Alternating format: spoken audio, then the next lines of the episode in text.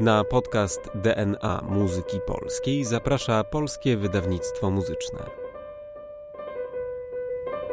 Dzień dobry Państwu, przed mikrofonem Mariusz Gradowski. Mam dzisiaj przyjemność gościć Ewę Hamczyk. Dzień dobry. Ewa Hamczyk, drodzy Państwo, zna się na jednej postaci tak dobrze jak nikt i pomyślałem, że to właśnie ją muszę zaprosić, aby porozmawiać o Apolinarym Kąckim. Droga Ewo, gdyby ktoś nic nie słyszał o Apolinarym Kąckim, to co trzeba by powiedzieć takiego sobie w trzech słowach na sam początek, żeby zachęcić do poznania tej postaci bardziej? Jeśli miałabym powiedzieć cokolwiek o Kąckim w trzech słowach, to powiedziałabym wirtuos, skrzypek, pedagog, kompozytor. Czyli Przekraczamy trzy... już liczbę Tak, czyli trzy słów. słowa to za mało. Pedagog, tak. kompozytor, pewnie można by znaleźć więcej, ale okej, okay, to pójdźmy tym tropem. Wirtuos. Z kim można by go porównać? Pierwsze porównanie, które przychodzi mi do głowy, kiedy myślę o Kąckim, e, to Niccolo Paganini.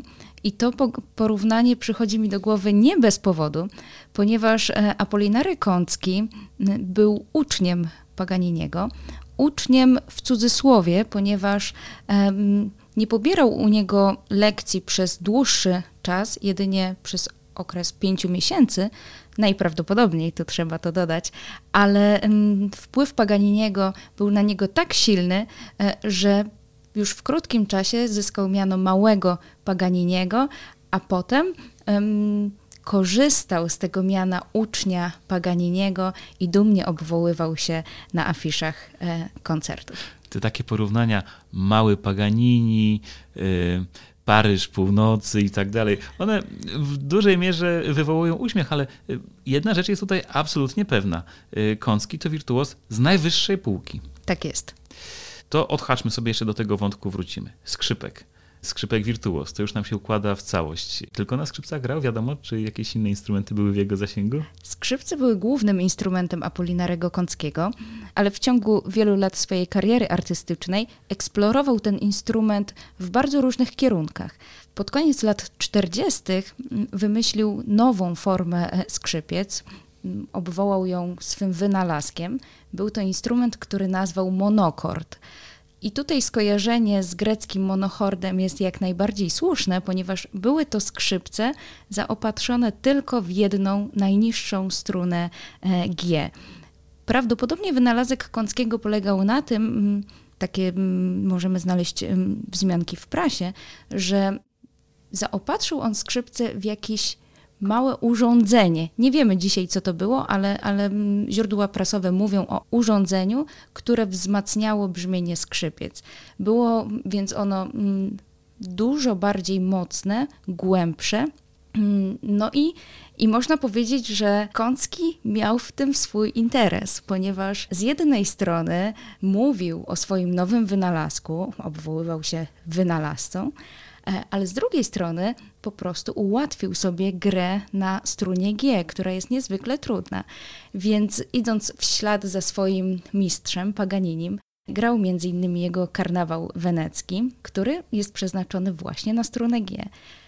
Odjąwszy sobie te trzy pozostałe struny, ułatwiał sobie życie co najmniej znacząco, a przy tym, e, a przy tym no, wywoływał sensację nowym instrumentem.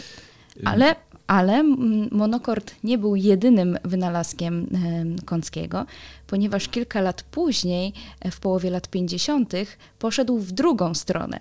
To znaczy dołożył do skrzypiec piątą stronę i w ten sposób wynalazł pentakord. No proszę, czyli e, redukcja i maksymalizacja, można powiedzieć. E, ja tego nie, nie wyraziłem wprost, a powinienem prawdopodobnie.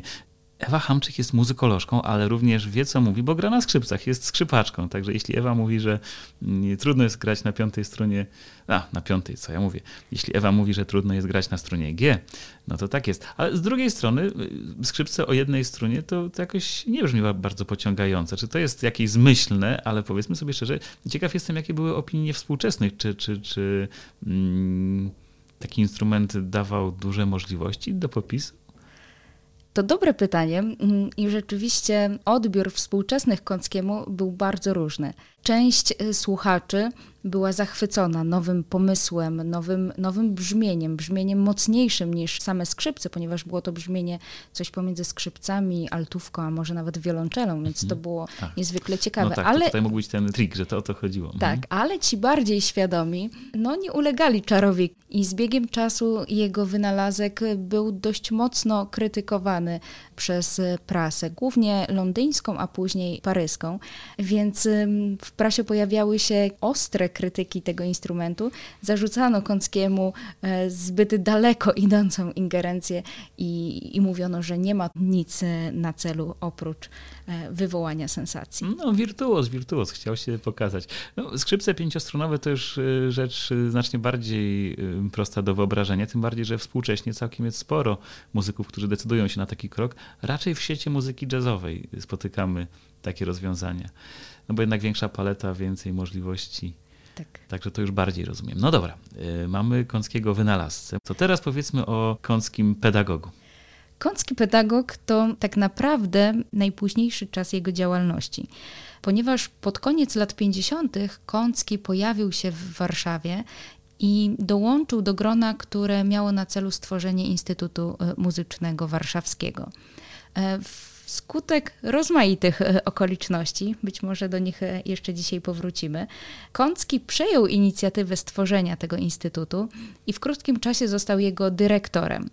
E, no, jako dyrektor miał oczywiście prawo do, do objęcia klasy skrzypiec i rzeczywiście tak się stało. Kącki był profesorem wyższej klasy skrzypiec w Instytucie Muzycznym, uczył przez prawie 20 lat. Tutaj powstaje pytanie, czy wcześniej mógł uczyć, skoro dopiero w latach 60. rozpoczął działalność e, pedagogiczną. Tego nie wiemy, natomiast w czasie mm, jego pobytu w Rosji pojawiają się mm, doniesienia, z których możemy wnioskować, że miał już wówczas jakieś doświadczenie pedagogiczne. To teraz po przejrzeniu tych trzech twarzy Kąckiego spróbujmy może wejrzeć głębiej za pomocą biografii. Starosiecko, bo tego właściwie nie zrobiliśmy, a mm, może warto. Wiadomo, gdzie urodził się Apolinary Kącki? Wiadomo. Szczęśliwie teraz wiadomo, że urodził się 2 lipca 1824 roku w Warszawie. Dlaczego mówię, że szczęśliwie wiadomo?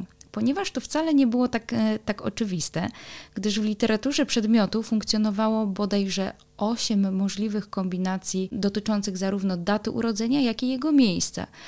I żeby sprawa była bardziej pikantna, funkcjonowały e, daty urodzenia począwszy od października 1823 roku, a kończące się na lipcu 1826 roku. No, całkiem spora różnica.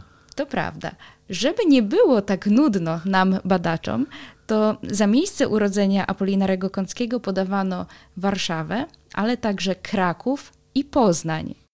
Więc ten krąg poszukiwań e, metryki, chrztu, czy też świadectwa urodzenia skrzypka no co tu dużo mówić, był bardzo, bardzo szeroki. Szczęśliwie w 2018 e, roku. O, świeża sprawa zupełnie. To świeża sprawa, to prawda. Udało mi się odnaleźć metrykę urodzenia i metrykę chrztu Apolinarego Kąckiego. Zupełnym przypadkiem, ponieważ już wcześniej postawiłam sobie za cel, że mm, rozpoczynając moją monografię, chciałabym stwierdzić, kiedy jej bohater przyszedł na świat. No i tak się złożyło, że mm, zupełnie przypadkiem prowadziłam kwerendę badawczą w Bibliotece Jagiellońskiej w Krakowie. Kwerenda dotyczyła zupełnie mm, czegoś innego, natomiast zostało mi troszeczkę czasu przed pociągiem powrotnym do Warszawy. No i jak to muzykolog, postanowiłam sprawdzić jeszcze kilka teczek. No i właśnie zajrzałam do teczek z dokumentami po Władysławie Górskim, e, uczniu Kąckiego. No i tam w tych dokumentach znalazł się wycinek nekrologu Kąckiego zamieszczony w prasie. Prawdopodobnie wcześniej już patrzyłam na ten e, nekrolog, bo, bo jego treść była mi, mi znana, ale teraz spoglądałam na niego z zupełnie innym e, zamiarem. No i tam znalazła się informacja, że Apolinary Kącki urodził się 2 lipca 1824 roku w Warszawie, zgodnie z metryką chrztu, która znajduje się w archikatedrze świętego Jana właśnie. No i w tym momencie moje serce eksplodowało. Jest. O, jest, jest, mamy ją. Oczywiście dzięki e, digitalizacji możliwe było natychmiastowe sprawdzenie tej metryki w internecie. No i kiedy rzeczywiście udało się e, ją odnaleźć i stwierdzić, kiedy Kącki się urodził, byłam niezmiernie szczęśliwa. Więc tak, Drodzy urodził Państwo, się. Archeologia ma swoich y, mistrzów, takich jak Indiana Jones na przykład, a u nas na muzykologii też są różne ciekawe aspekty. Ewa Hamczyk, tego nie powiedziałem, pisze pracę doktorską o Apolinarym Kąckim. Stąd te badania rodem rzeczywiście z filmów prożące krew w żyłach czasami, a czasami bardzo zaskakujące. Y, Świetnie, świetnie, ale to patrz, to okazuje się, że taka praca nie idzie na marne, że już teraz od tej pory każdy, kto się zainteresuje Apolinarym Kąckim, będzie wiedział. No to może domknijmy teraz tę klamrę. No jak narodziny, to śmierć. Czy w przypadku daty śmierci, miejsca śmierci y, też trwają dysputy? Nie, tutaj sprawa jest e, jasna. Wiem, że Apolinary Kącki zmarł 29 czerwca 1879 roku w Warszawie. Jego msza pogrzebowa odbyła się w kościele Świętego Krzyża, natomiast został pochowany na Powązkach e, w Warszawie. Warszawiak. Warszawiak, natomiast w literaturze e, przedmiotu, na przykład słynny badacz Józef Reis e, przypisywał e, mu pochodzenie krakowskie.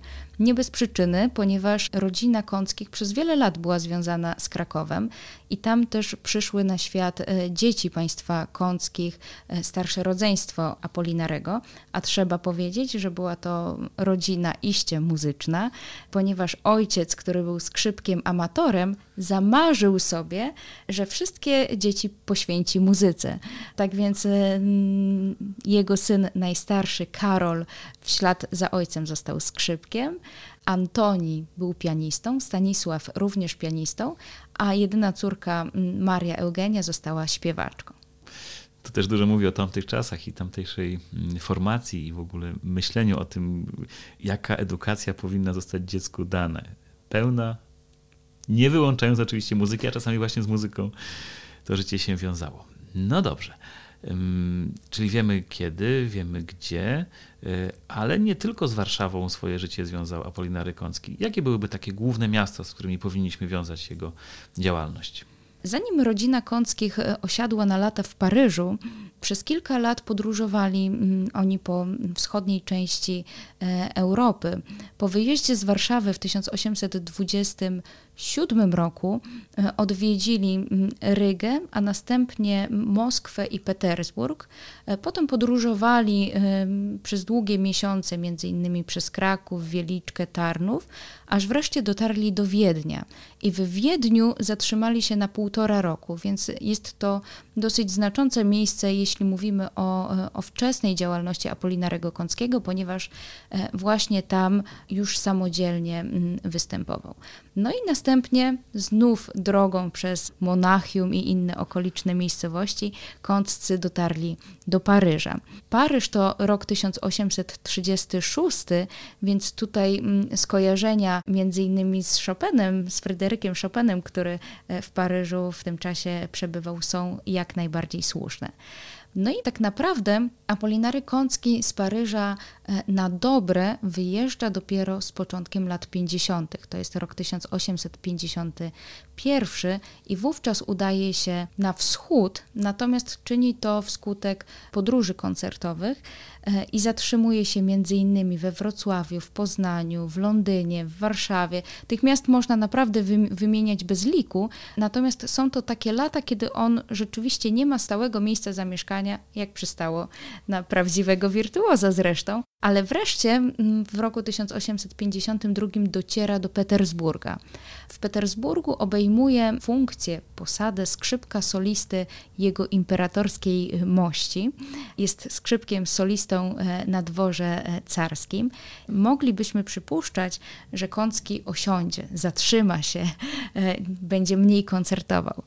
No nic bardziej mylnego, ponieważ Kącki mm, zadbał o to, by mógł opuszczać Petersburg i czynił to bardzo chętnie, e, kiedy przegląda się jego teczkę osobową, e, bo mamy do tych dokumentów również e, dostęp, no to główną jej treść stanowią jego podania o urlop.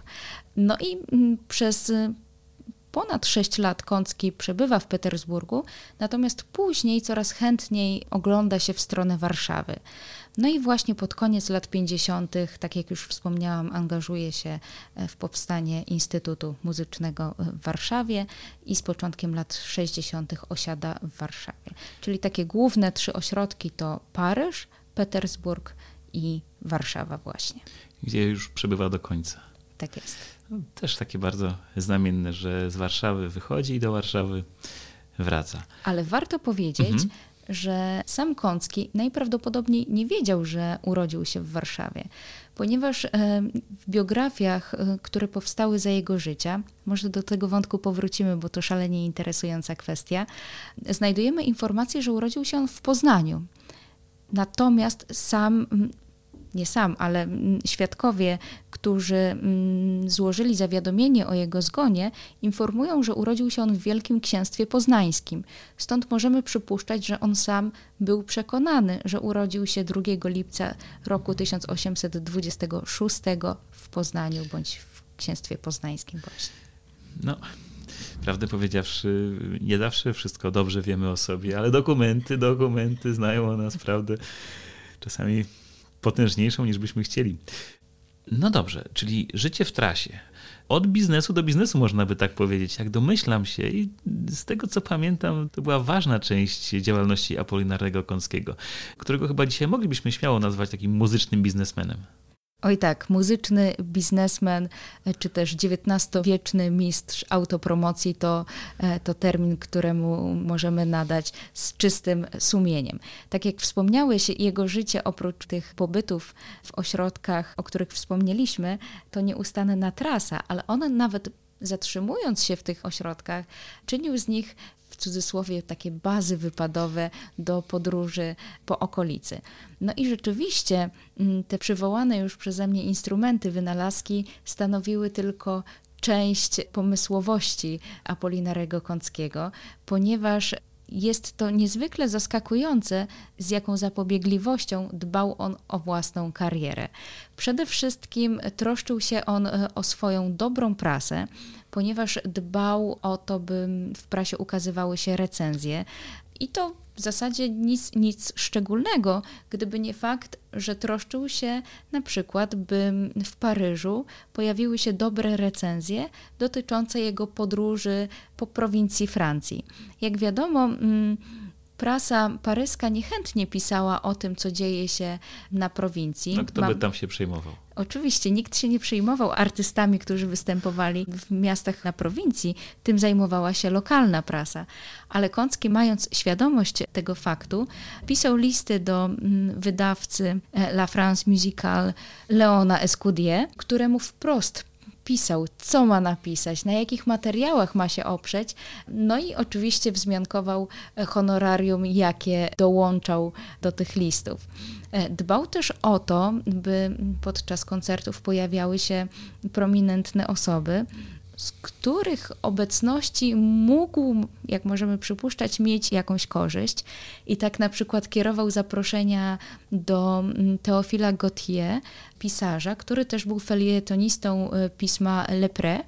No i prosił go o przybycie na koncert. Pisał, jak bardzo będzie zaszczycony e, jego obecnością, a w domyśle wiedział, że jeśli Gautier zasiądzie na widowni, no to pojawi się jakaś miła recenzja w prasie. Mało tego. No bardzo sprytne. To prawda.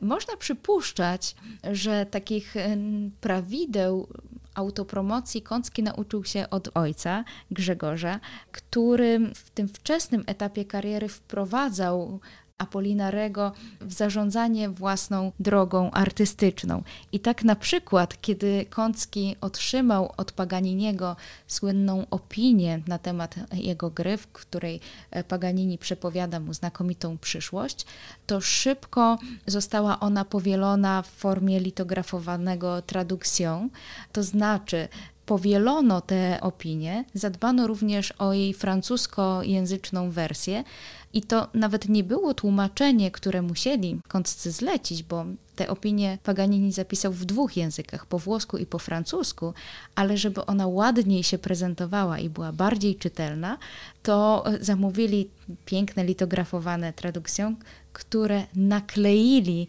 na oryginalne pismo Paganiniego. Nie wiedzielibyśmy o tym, gdyby nie konfrontacja z oryginałem tej opinii, która teraz znajduje się w British Library i szokujące stwierdzenie, że, że to tradukcją zostało po prostu naklejone. No powiedzielibyśmy rodzaj Photoshopa. XIX-wieczny Photoshop. Taka idea, żeby coś poprawić, a żeby lepiej się sprzedawała, żeby dawać lepsze wrażenie. No tak. faktycznie, XIX-wieczny biznesmen. Dokładnie Zmyślne. tak było. Natomiast później Kącki bardzo chętnie korzystał z tych kopii opinii, e, wysyłał je do rozmaitych dyrektorów teatrów, kiedy prosił o, o koncert, kiedy umawiał warunki koncertowe. Z biegiem czasu Kącki też dbał o to, by to inni zajmowali się organizacją jego koncertów. Na początku no, oczywiście no, robił wszystko sam, tak, i robił to w bardzo dużym zakresie, jednak z czasem już powierzał te czynności zaprzyjaźnionym osobom.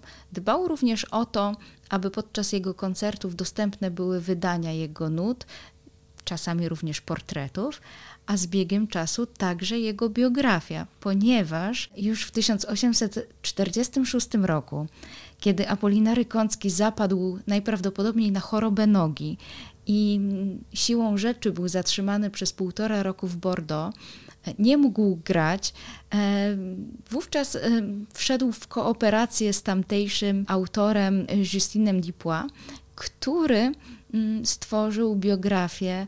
Wówczas 20 niech policzę, 23-letniego Kąckiego, więc pierwsza jego biografia e, ukazała się drukiem, kiedy miał zaledwie 23 lata.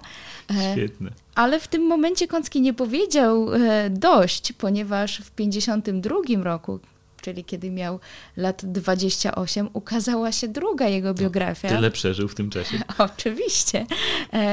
Co prawda ta biografia autorstwa Adama Honorego Kirkora jest, co tu dużo mówić, dość bujnie apologizującym opisem życia Kąckiego. No, ale jaka miała być? Jest dość obszerna. No to dzisiaj e, jest bardzo ciekawym źródłem do krytycznej, do krytycznej oceny tego, co zostało w niej przedstawione. Ale to faktycznie fascynujące, bo to, o czym mówisz, pokazuje zupełnie współczesne mechanizmy. Zespół, y, powiedzmy, rockowy, kiedy nagrywa płytę, to nagrywają, ale prawdziwe przychody ma z koncertów i z tego, co się sprzedaje na koncertach. Inne płyty, koszulki i tak dalej, i tak dalej. Koszulek nie miał. No nie miał. No, chorobia. Chusteczki? Wcale bym się nie zdziwiła. Y, portreciki jakieś to mówiłaś, tak, że, że były. Tak. Mhm. Bardzo barwna postać i pewnie nie jedną anegdotę moglibyśmy jeszcze przywołać, mimo że jeszcze starczy na to na koniec czasu, ale jedna ważna przestrzeń nam jeszcze umknęła i nie może nam umknąć, czyli Kącki jako kompozytor. Twórczość kompozytorska Kąckiego tak naprawdę była jego twórczością użytkową. On pisał wyłącznie dla siebie, po to, by mógł, zgodnie zresztą z konwencją epoki, zaprezentować swoje utwory. Jeśli przyjrzy się bliżej wirtuozom XIX-wiecznym, wcześniejszym również, e, ale, ale w XIX wieku jest to szczególnie silne, to widzimy, że e, w historii zapisali się ci, którzy tworzyli. Ci, którzy tworzyli lepiej, zapisali się bardziej, ci, którzy gorzej. No cóż, niestety. Natomiast Kącki, w przeciwieństwie do swoich braci, zaczął komponować dosyć późno. Pierwsza jego kompozycja powstała właśnie pod okiem Paganiniego w 1838 roku, czyli kiedy miał 14 lat. Rok później mm, stworzył dzieło, które weszło do jego repertuaru koncertowego, wielką fantazję na tematy y, Łucji z Lammermoor mm, Donizettiego. I w zasadzie na tej kompozycji poprzestał na jakiś czas. Dopiero w połowie lat 40. Kącki wraca e, do komponowania. Ale już współcześni zarzucali mu, że nie, nie miał wielkiego talentu e, kompozytorskiego. Dzisiaj, kiedy mm, Kącki zaczyna wzbudzać zainteresowanie wykonawców, możemy już zweryfikować, że nie jest to twórczość tak zła, jak, e, jak przez współczesnych e, była oceniana. Natomiast warto powiedzieć, że łącznie są to 22 opusy, 22 wydane utwory, natomiast i w prasie, i w korespondencji e, znajdujemy wspominki jeszcze kilkunastu tytułów, które nie, nie dotrwały do naszych czasów. Jest to głównie twórczość na skrzypce z fortepianem. Niektóre kompozycje mają również wersję akompaniamentu orkiestrowego. Część z kompozycji e, powstała także w wersji na sam fortepian. Tutaj często e, do głosu e, dochodził starszy brat Apolinarego, Antoni, który pomagał mu właśnie w transkrypcjach na fortepian. Więc jest to twórczość, która pokazuje niezwykły wachlarz umiejętności wirtuozowskich, środków techniki skrzypcowej, jakimi dysponował Kącki. Te kompozycje w dużej mierze są dość trudne, natomiast mm, sporą mm, grupę kompozycji stanowią tak zwane mazury Kąckiego.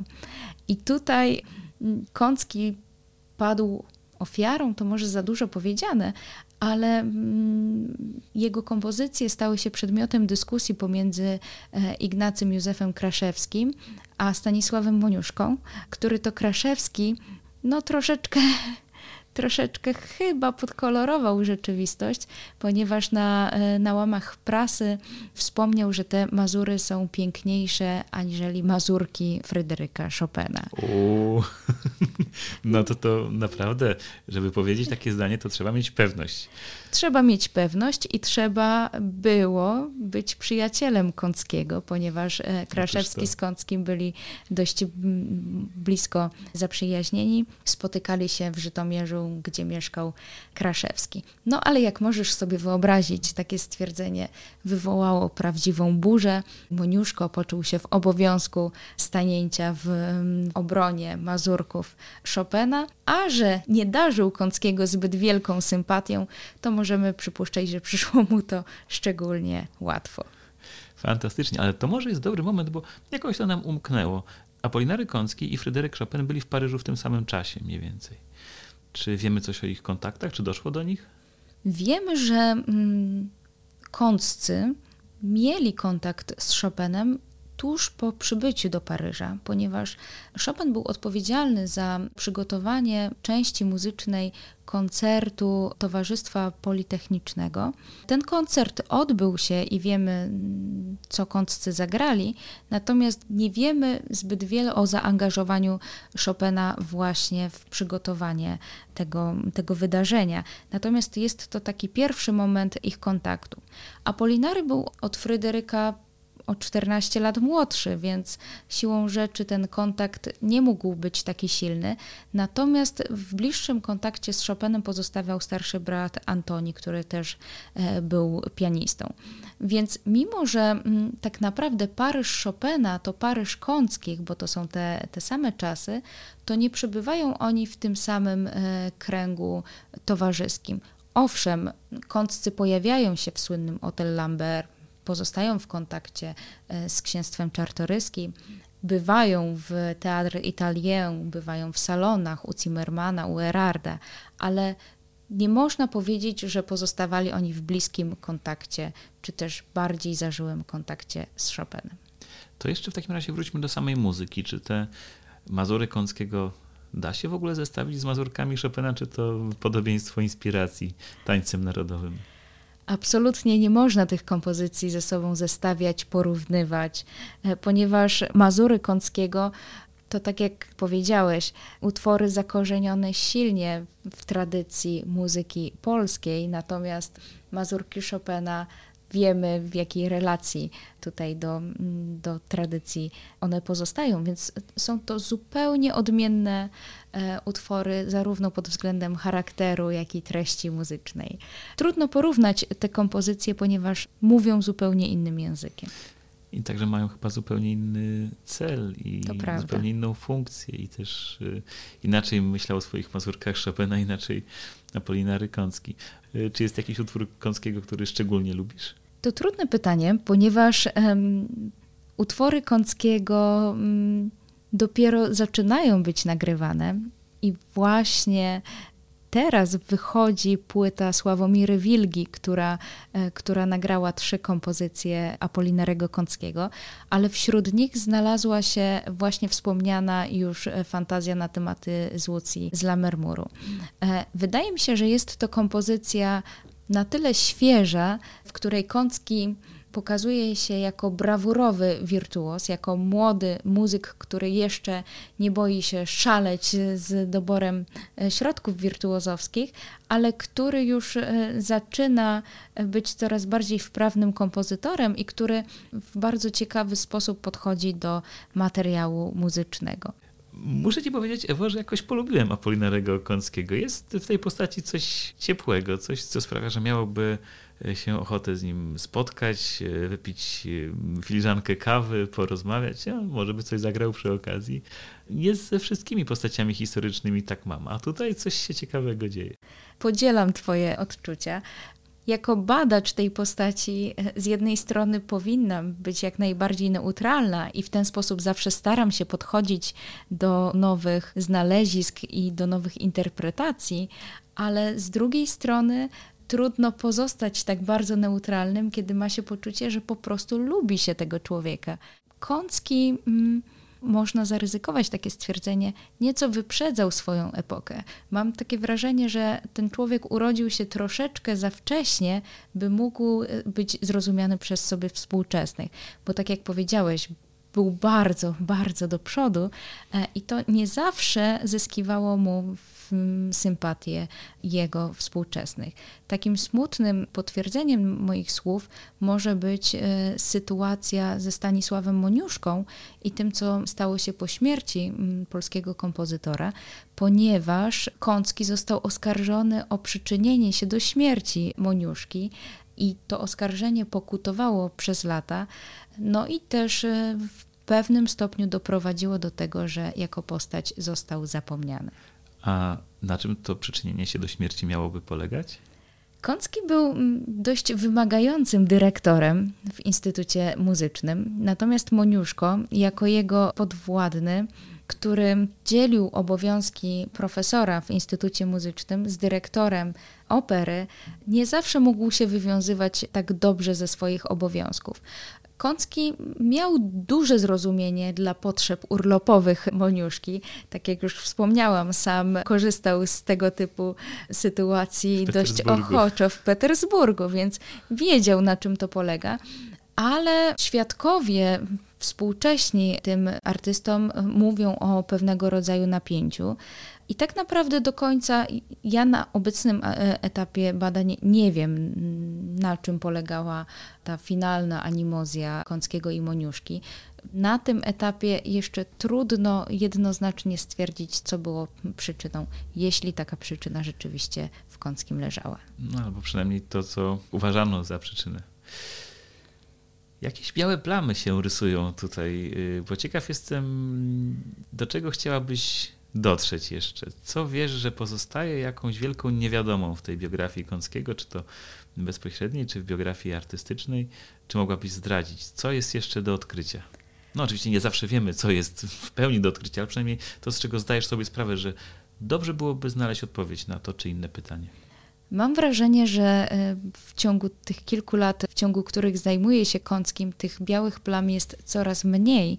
Natomiast w tym momencie to, nad czym obecnie e, pracuję, to moment założenia Instytutu Muzycznego w Warszawie, ponieważ rola Kąckiego tym wydarzeniu jest dość mocno dyskutowana. Przypisuje mu się niemalże wrogie przejęcie założenia tej placówki. W tym momencie badania pokazują nieco inną perspektywę, ale jest jeszcze za wcześnie, żeby wysnuć e, wnioski. Mam nadzieję, że, że będę mogła to już bardziej jednoznacznie stwierdzić w dalszym horyzoncie czasowym. I ja mam taką nadzieję i może od razu umówmy się, że kiedy Twoja praca powstanie, dasz nam znać. Ja w komentarzu umieszczę, że proszę Państwa, proszę wyglądać książki już wtedy doktor Ewy Hamczyk i poczytamy o Apolinarym Kąskim więcej. Tego Ci życzę, za to trzymam kciuki. Bardzo dziękuję. I cóż, to na dzisiaj wszystko. Bardzo Państwu dziękuję za kolejne spotkanie. Ewa Hamczyk. Bardzo dziękuję. I Mariusz Gradowski. Do usłyszenia. Wydawcą podcastu DNA Muzyki Polskiej jest Polskie Wydawnictwo Muzyczne. Zapraszamy na kolejne odcinki oraz do śledzenia naszych mediów społecznościowych.